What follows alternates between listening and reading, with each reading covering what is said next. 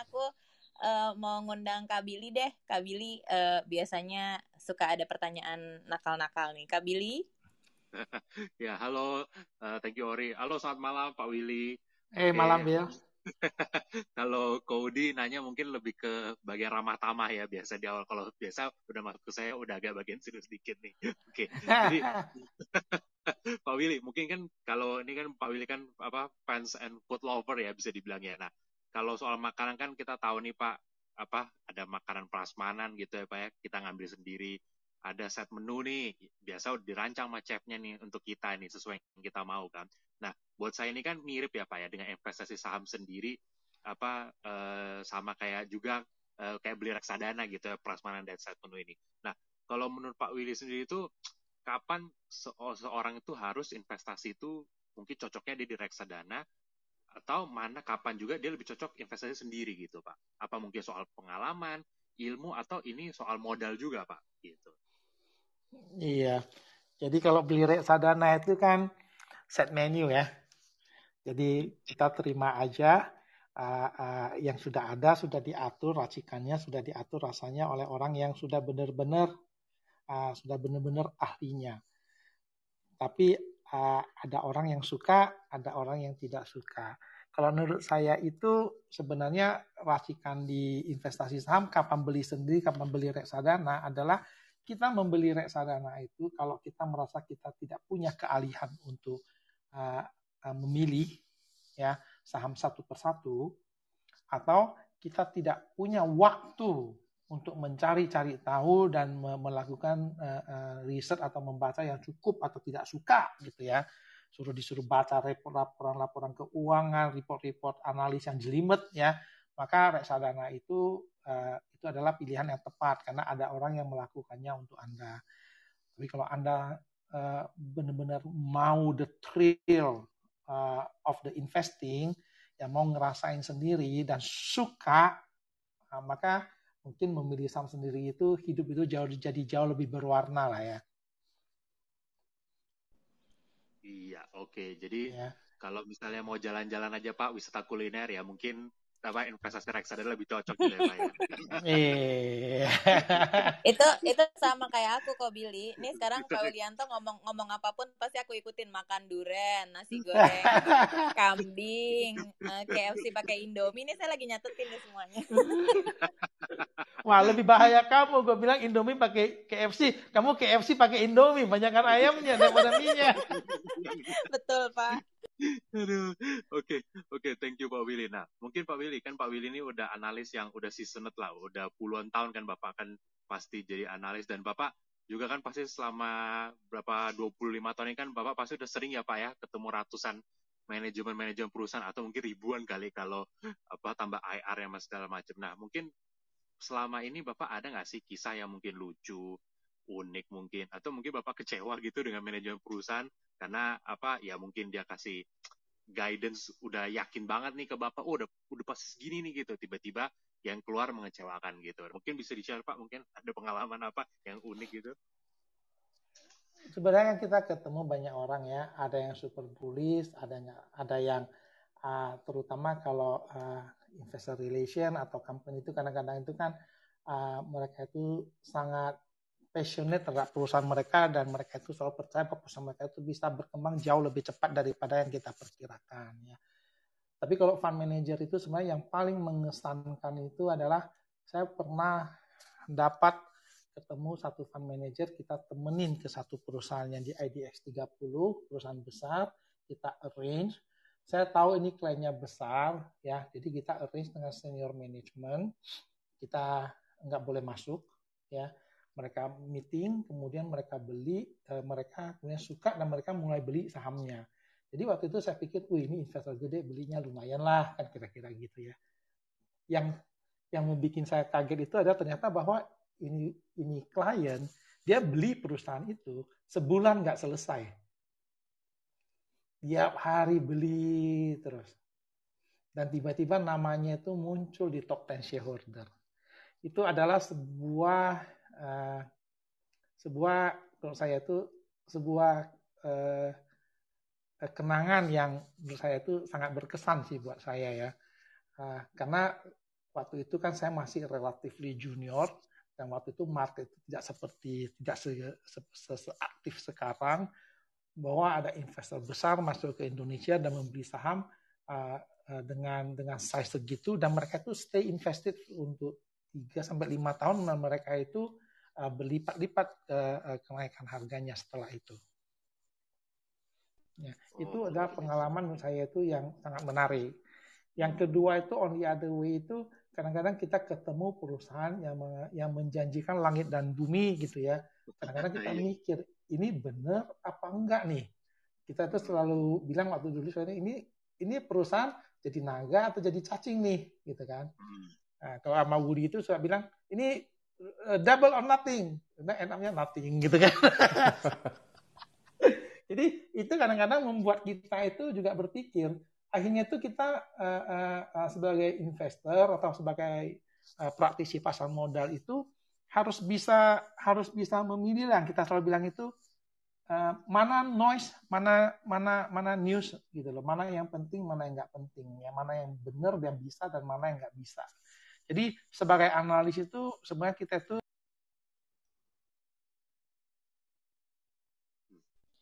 Tunggu sebentar, kayaknya Pak Willy sinyalnya hilang. Hai, welcome back Pak Willy. Tunggu, suaranya belum di-unmute.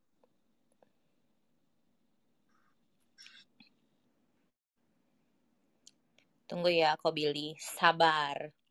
Siap, siap. Mungkin lagi masak Indomie dulu nih. Kayaknya ada tukang gojek ngantar KFC mungkin. Pak Willy masih unmute. Tunggu sebentar.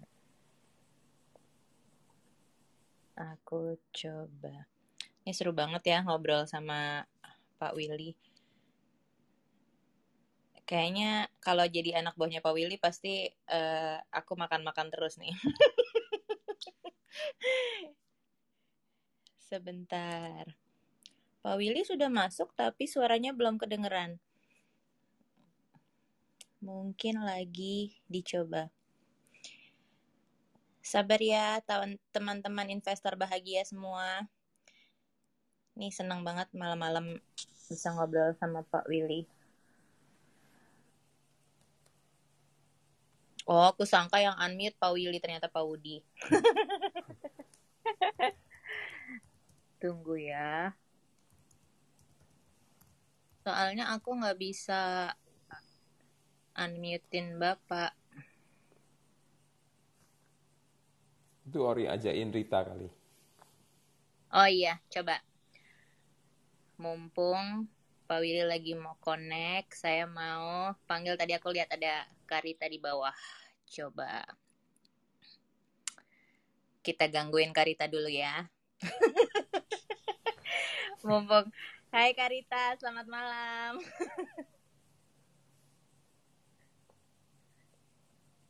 Halo, Karita sudah nyambung belum? Tuh. Ini adalah misteri malam satu suro. Sabar ya, teman-teman. Aduh, seru. Tunggu. Hai Karita. Kayaknya sih sinyalnya baik-baik saja. Tunggu. Uh, mungkin Pak Willy bisa uh, keluar dulu terus masuk lagi, Pak. Eh, Pak ah, Willy udah okay. bisa. Hai, udah, udah bisa. Welcome back, Bapak. Thank you, ngedrop tadi. Iya, iya.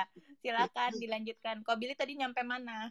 Kata Ori tadi kirain ambil GoFood, Pak. iya. Aku curiga sini. Udah sambil ada paket gitu.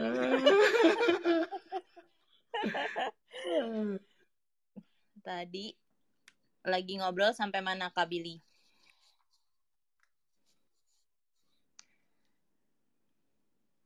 Oh, kisah-kisah lucu kan? Iya, eh, betul. keluar betul. lagi Pak Willy-nya. Tunggu, kita harus bersabar. Sinyal Banyak ini misteri adalah... ya. Dendam Nyi Pelet mungkin. Kok aku kebayangnya langsung film itu ya? uh, Mungkin GoFoodnya ada dua, Ri. Betul. Karita udah bisa ngobrol ya? Halo, malam. Bisa dengar? Malam Karita. Malam, Kak. Halo, suara. malam-malam Dita, apa kabar? Oh, udah udah bisa ya. Tadi soalnya aku udah sapa-sapa terus kayak pada nggak kedengeran, mungkin lagi error nih. Halo, Nggak apa-apa, kayaknya ma- halo, Kak Uji. Malam. Malam-malam Dita, thank you, thank you. Iya, you Malam. Ini maaf loh kita kita tarik ke atas. Kita lagi menunggu eh, misteri di balik hilangnya sinyal Pak Willy. Wah itu bisa jadi judul film loh. Waduh. Udah balik, udah balik. Oh, udah udah bisa. balik. Ah, GoFoodnya udah nyampe. Dua, GoFoodnya dua. GoFoodnya. Transaksinya pasti banyak deh berbakat-bakat nih. Ini martabak. Ini martabaknya. Martabak. Eh, ta- Aduh, tapi The sebel- best. sebelum mulai sebelum mulai ke Pak Willy, aku mau nanya cerita dong. Cerita sebagai orang yang bekerja di bawah Bapak sering ditraktir apa aja nih di kantor? Wah, si bos itu kalau ada libur, ada misalnya eh, ini mau lebaran nih, atau pas habis lebaran atau mendekati lebaran kan biasanya jalanan agak sepi tuh. Itu dia suka nyari ngajakin makan yang enak-enak. Makanan kesukaannya kalau nggak ke Mandala, ke mana Aha. itu Rendeku, Waduh, mie goreng Mandala tuh enak tuh. pokoknya makan cari makan agak jauhan, jadi kita bisa pulangnya nggak terlalu terbirit-birit. Kalau lagi hektik kan kalau hari biasa kan agak susah. Biasa menjelang libur atau setelah libur kan jalanan masih kosong. Itu Aha. ngajak makanan yang enak-enak semua. Dan pastinya seru deh kalau makan sama si bos mah. Makannya bisa macem-macem dari macem jenisnya belum ntar cari makan lagi yang lain ya bos ya Ya udah, kalau gitu saya mau eh, nyolek Pak Udi sebagai bos saya, tolong take note. Besok saya menunggu kiriman KFC. KFC ya, oke. KFC sama Indomie. Dan Eh, Eh, terus Pak Willy, si- monggo. si Oh, bos iya, ini kan suka ngadain ini juga ya bos ya ngadain kalau misalnya ada cele- celebration entah itu uh, kita punya transaksi atau ada yang atau si bos ulta ini kalau misalnya ada pesen nasi tumpeng pesan nasi medan selalu Waduh. ada KFC dan KFC Ini kita- generous banget loh berbakat-bakat Ini kita tidak di endorse KFC ya guys. Kalau ruangan yang lain tuh biasanya ngebahas eh, pom-pom saham, kita pom-pom KFC nih kayaknya. Kompo makanan ya. Thank you ya, Cerita. Ri. Udah emitennya loh. Sorry. Balik lagi ke Billy, tadi pertanyaannya pengalaman apa yang lucu? Nah, tadi kamu mungkin udah dijawab ya, Nek. Mungkin saya mau nanya nih ya, uh, Pak Willy lanjut ya. Boleh tanya nggak nih, Pak? Pernah nggak sih, Pak? Kan udah 25 tahun gitu ya, analisa saham, emiten gitu ya. Eh, pernah nggak, Pak? Salahnya tuh di sektor apa, ya? Dan pelajaran apa sih yang Bapak pelajarin dari sektor itu? Karena kan eh, kadang-kadang gini ya, Pak ya, kita jadi analis pun kita ada spesialisasinya gitu ya, Pak ya. Kadang kita di apa sektor yang ini kita bagus banget, kadang di sektor ini ya mungkin apa kita ya apa masih harus belajar lagi lah gitu. Nah, mungkin apa Bapak pernah apa salah itu di sektor apa Pak gitu dan kira-kira pelajaran apa Pak? Ya sebenarnya itu kan kita ini kalau di analis itu kan sektor itu kan eh, agak-agak spesifik ya. Jadi saya cover Astra lama, saya cover Plantation lama, saya cover Consumer lama gitu ya. Nah salahnya juga di situ-situ juga. Jadi walaupun saya eh, anak kampung hidup di tengah eh, gede di tengah kebun sawit, main di kebun sawit, kita cover plantation ya. Itu juga pernah salah ya ketika kita pikir akan terus naik ternyata dia turun dulu gitu kan. Jadi itu itu memang sering terjadi dan itu wajar-wajar saja. Jadi kalau menurut saya ini ini bukan soal uh, salah benarnya. Jadi uh, tapi ini tahu nggak kenapa salah? Kenapa tiba-tiba misalnya harga batu bara kok naik ke 160 saya pikir nggak bisa naik kan dunia masih belum balik gitu kan. Nah jadinya angka saya itu salah semua tuh. Nah kita tahu kan nggak kenapa salah. Nah itu yang paling penting tuh. Di situlah pengertian yang kita bilang itu adalah fundamental analisisnya nih. Nah, jadi saya itu pernah salah itu ya di palm oil misalnya. ya. Uh, uh, kemudian juga uh, pernah halo, ini kok kayaknya signalnya ini jelek terus nih. Enggak, kedengeran kok, Pak. Kedengeran ya. Ya. Juga iya, pernah jelas. salah di Astra, jadi misalnya tahun 2008, kan pernah kali kan tahun 2008 itu krisis itu demikian ini semua orang bilang uh, the end of the fiat money lah, inilah segala macam lah gitu kan. Uh, kita pikir penjualan mobil itu udah bakal hancur-hancuran gitu kan. Ternyata sebentar aja balik V-shape gitu kan. Yeah. Nah, jadi memang uh, uh, tapi kita ngerti karena digelontorin duit sama Fed segala macam. Tapi kita ngerti kenapa kita salah, tapi kita tetap salah dan kita tetap tidak bisa antisipasi secepat market. Karena market tetap lari duluan dan kalau market udah lari duluan, kadang-kadang kita itu kan mikir ketinggalan nggak, ketinggalan nggak, eh makin nggak percaya makin naik, begitu udah percaya udah di atas gitu kan. Telat. Telat gitu kan. Kenapa itu? Itu makanya kenapa conviction itu sangat penting bahwa uh, tadi konsep join and base itu sangat penting jadi eh, mau belajar trading boleh, tapi harus dedicated, benar-benar memperhatikan gerakan sahamnya, memperhatikan itu supaya kamu bisa timing dengan benar. Jadi nggak bisa, bisa setengah sambil kerja ditinggal dulu, eh tahu-tahu udah limit down gitu kan. Iya, iya, iya, betul, iya. betul. Ya. Jadi benar-benar harus dedicated. Kalau enggak ya paling gampang ya itu. Pilih aja, kamu mau kongsian nggak bisnis sama, sama orang ini? Hmm. Iya, iya, iya, iya. Setuju, setuju sama Pak Willy. Pak Willy ini spesialnya di CPO berarti ya, Pak ya. ini sebenarnya bisa dibilang sektor yang buat saya sih apa benar-benar apa prediksinya sih ini sih Pak apa susah-susah gampang Pak. Even Dora Pistri aja bisa dibilang hampir sering salah juga. nah, nah, itu itu yang kita mesti ngerti balik lagi kan. Kan semua orang bilang wah si Dora si ini si ini kan. Uh, jadi kita harus tahu kalau oil world itu dia ngelihatnya itu sebenarnya dia prediksi harga, prediksi semua itu dia dari sisi dim, dari sisi supply dia ngelihatnya. Ya, ya. Karena karena oil world itu keliling ke semua kebun-kebun uh, uh, uh, ke, uh, ke, ke semua trader, trader ke semua kebun-kebun mereka ngeliatin supply situation. Kalau supply lagi jelek, maka dia akan pikir harga akan naik. Kalau supply lagi lagi banyak, dia itu akan bearish. Dorap ministry, dorap itu itu beda. Dorap itu selalu ngelihat dari demand side. Hmm, yeah. Jadi kamu harus combine the two. Ya, yeah. ini ini ini ini adalah contoh-contoh ini ya seperti yang ngeracik makanan lah kan ada dua bumbu kalau nggak dicampur nggak enak kan gitu kan. Iya benar gitu. Oh, ya. Betul betul bumbunya nggak boleh ketinggalan. iya.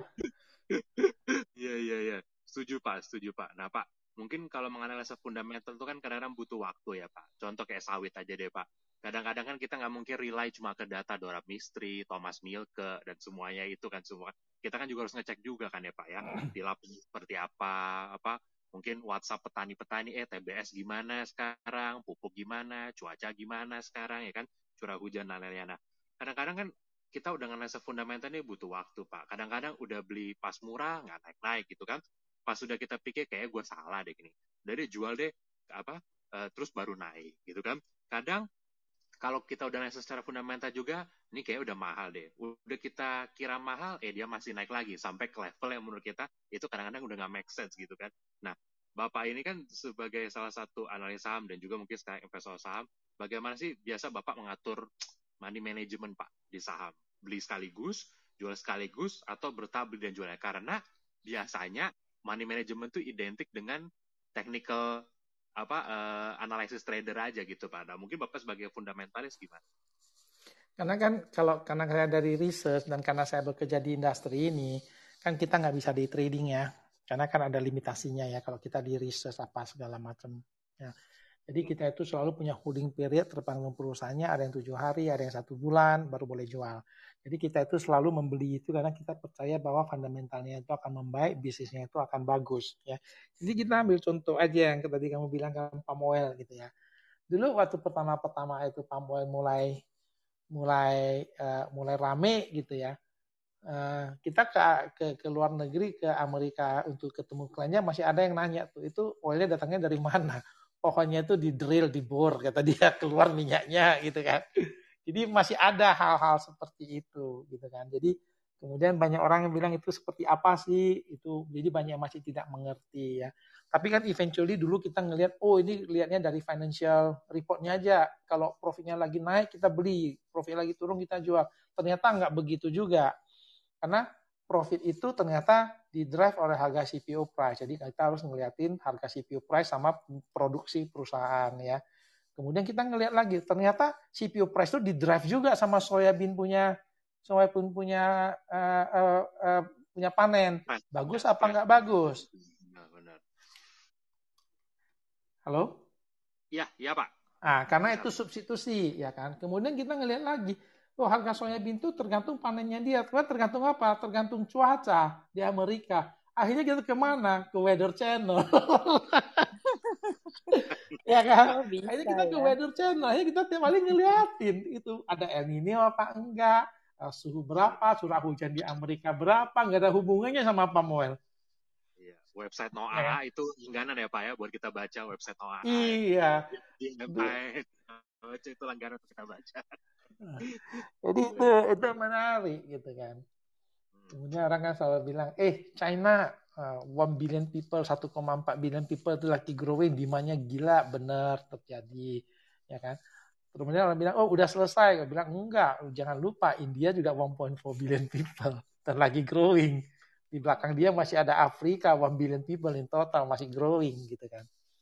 Hmm, Jadi menurut Bapak berarti kita kalau investasi itu berarti perlu ngatur nafas juga ya Pak ya, nggak bisa juga. Nah, sekali. perlu ngatur nafas. Ya, jadi kita itu uh, satu uh, yang paling aman, paling tenang itu karena kita kongsian sama orang kan kita kalau kita, waduh gua salah nih karena gua gua ada di sekuritas nih. Jadi uh, gua mau bilang Ayo, jangan pakai gua mau bilang jangan pakai margin gitu jangan minjem gitu kan. Padahal itu bisnisnya saya ya kan. Jadi gini loh. Ah kalau kamu mau investasi jangka panjang ya itu pakai duit yang memang untuk investasi jangan duit untuk makan besok itu dipakai jangan duit untuk uh, jangan pakai duit minjem kalau itu untuk yang jangka panjang tapi kalau lagi trennya lagi bagus, kamu mau hit karena ini misalnya uh, harga batu bara lagi bagus, kamu mau hit nggak itu harga saham uh, batu bara apa enggak? Mungkin sebulan kalau naik naik nggak naik nggak naik gitu. Nah itu boleh itu pakai margin. Ya, hmm. jadi jangka pendek sehingga biayanya nggak banyak, tapi upside-nya itu dari sahamnya itu bisa banyak ada mispricing ya. Uh, yang itu kita baru baru boleh. Tapi kalau buat investor pemula yang bukan ahli, yang kita itu uh, mencoba untuk melakukan investasi dengan benar dengan fundamental, ya maka kita uh, uh, uh, beli sedapatnya dan disiplin setiap saat itu. Kalau mau beli tiap bulan ya beli tiap bulan ada uang beli ada uang beli dikumpulin terus. Hmm, oke okay, oke okay, Okay. Karena ingat kita tumbuh bersama dengan company-nya kan. Yeah, betapa betul, kan betul. betapa kan kamu itu berharap bahwa kamu mulai beli Amazon 20 tahun lalu dan tiap bulan beli kan? Iya, masih masih tujuh tahun saya begitu. Bayangkan kalau dari 20 tahun lalu itu kamu kamu kita udah mulai beli Amazon dan tiap bulan kita beli gitu kan. Nah, dari umur 70 tahun juga uang uang angpau tiap tahun dibeli Amazon. 20 tahun lalu mah gue baru kenal Indomie, Iya. Aku masih jajan ciki nih. Oke Pak, paling saya ini last question ya. Bapak kan punya hobi makan enak ya Pak ya. Dan juga ya masak lah Pak ya. Saya yakin mungkin yang lebih sering datang ke kantor Bapak sama cerita mungkin GoFood daripada emiten gitu kan. Nah, mungkin beberapa prinsip gitu dari makan atau memasak gitu yang menurut Bapak relevan dengan dunia investasi saham. Misalnya kan kalau makanan kolesterol tuh enak, tapi kan bahaya. Jadi jangan sering-sering makan gitu ya. Jadi mungkin aplikasinya ya mungkin boleh lah beli sesekali saham-saham yang high beta gitu kan atau bahasa orang sekarang itu yang biar cepet to the moon gitu kan tapi jangan banyak-banyak gitu pak nah, mungkin ada nggak yeah. prinsip karena kan tadi saya bilang taste itu acquired ya jadi the day itu kita itu back to fundamental mostly yang kita makan itu adalah apa yang kita benar-benar ngerti apa yang kita benar-benar tahu yang kita benar-benar enjoy ya jadi sama dengan beli saham apa yang perusahaan kita benar-benar ngerti, kita benar-benar percaya, itulah core holdingnya kita. Nah, sekali-sekali gue makan pizza, sekali-sekali uh, eh, gue makan yang lain gitu kan. Tapi uh, uh, itu kan sekali-sekali. Jadi kalau lagi ketemu makanan yang enak, misalnya ya, ada ada nasi kandar yang enak ya kita makanlah walaupun itu uh, uh, rasanya India gitu kan tapi kalau mau nasi kandar tiap hari nggak kuat gue gitu kan. Jadi sama beli saham. Core holding kita itu mungkin akan make up sekitar 60-70% dari kita punya investasi. 30 persennya itu mau diputerin silakan ya. Kalau anda sudah master mau puterin 100% juga silakan. Mau pakai margin juga silakan kalau Anda sudah master ya.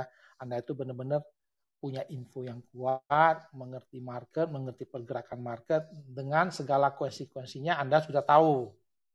Hmm. Silakan, Anda akan menjadi klien sangat welcome di tempat kita juga ya.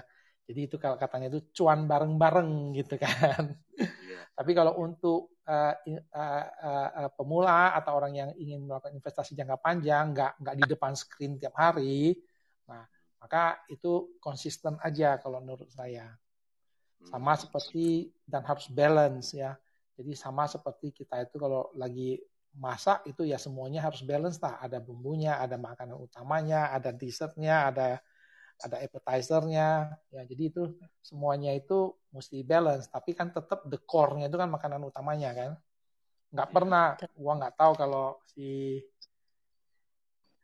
kalau si Oriana itu dessertnya lebih banyak daripada main course-nya oh, itu benar pak saya dari appetizer banyak pak nasinya nasinya seperempat gitu ya habis itu nanti lava cake-nya ada tiga gitu ya size Dikasih kebetulan saya, di atas. Kebetulan saya tim karbo, Pak. tim karbo ya. Tapi Kok Billy tadi perhatiin nggak pas Pak Willy mau nyebutin contoh makanan sehat yang kebayang cuma nasi goreng kambing. Itu yang ada yang di ada pik high kolesterol semua. iya, eh iya. makanan sehat banyak yang enak. Kita kalau mau sehat kan mesti makan vegetarian kan? Betul. Nah, gado-gado itu vegetarian, French fries itu vegetarian. Mm-hmm. Ya, Indomie betul, juga betul. vegetarian loh. Betul, saya setuju sama Bapak. Jadi tepung terigu soalnya. uh, Kok Willy udah selesai? Iya, siap-siap. Oke, paling itu aja deh saya ya, Pak. Makasih ya, Pak Willy.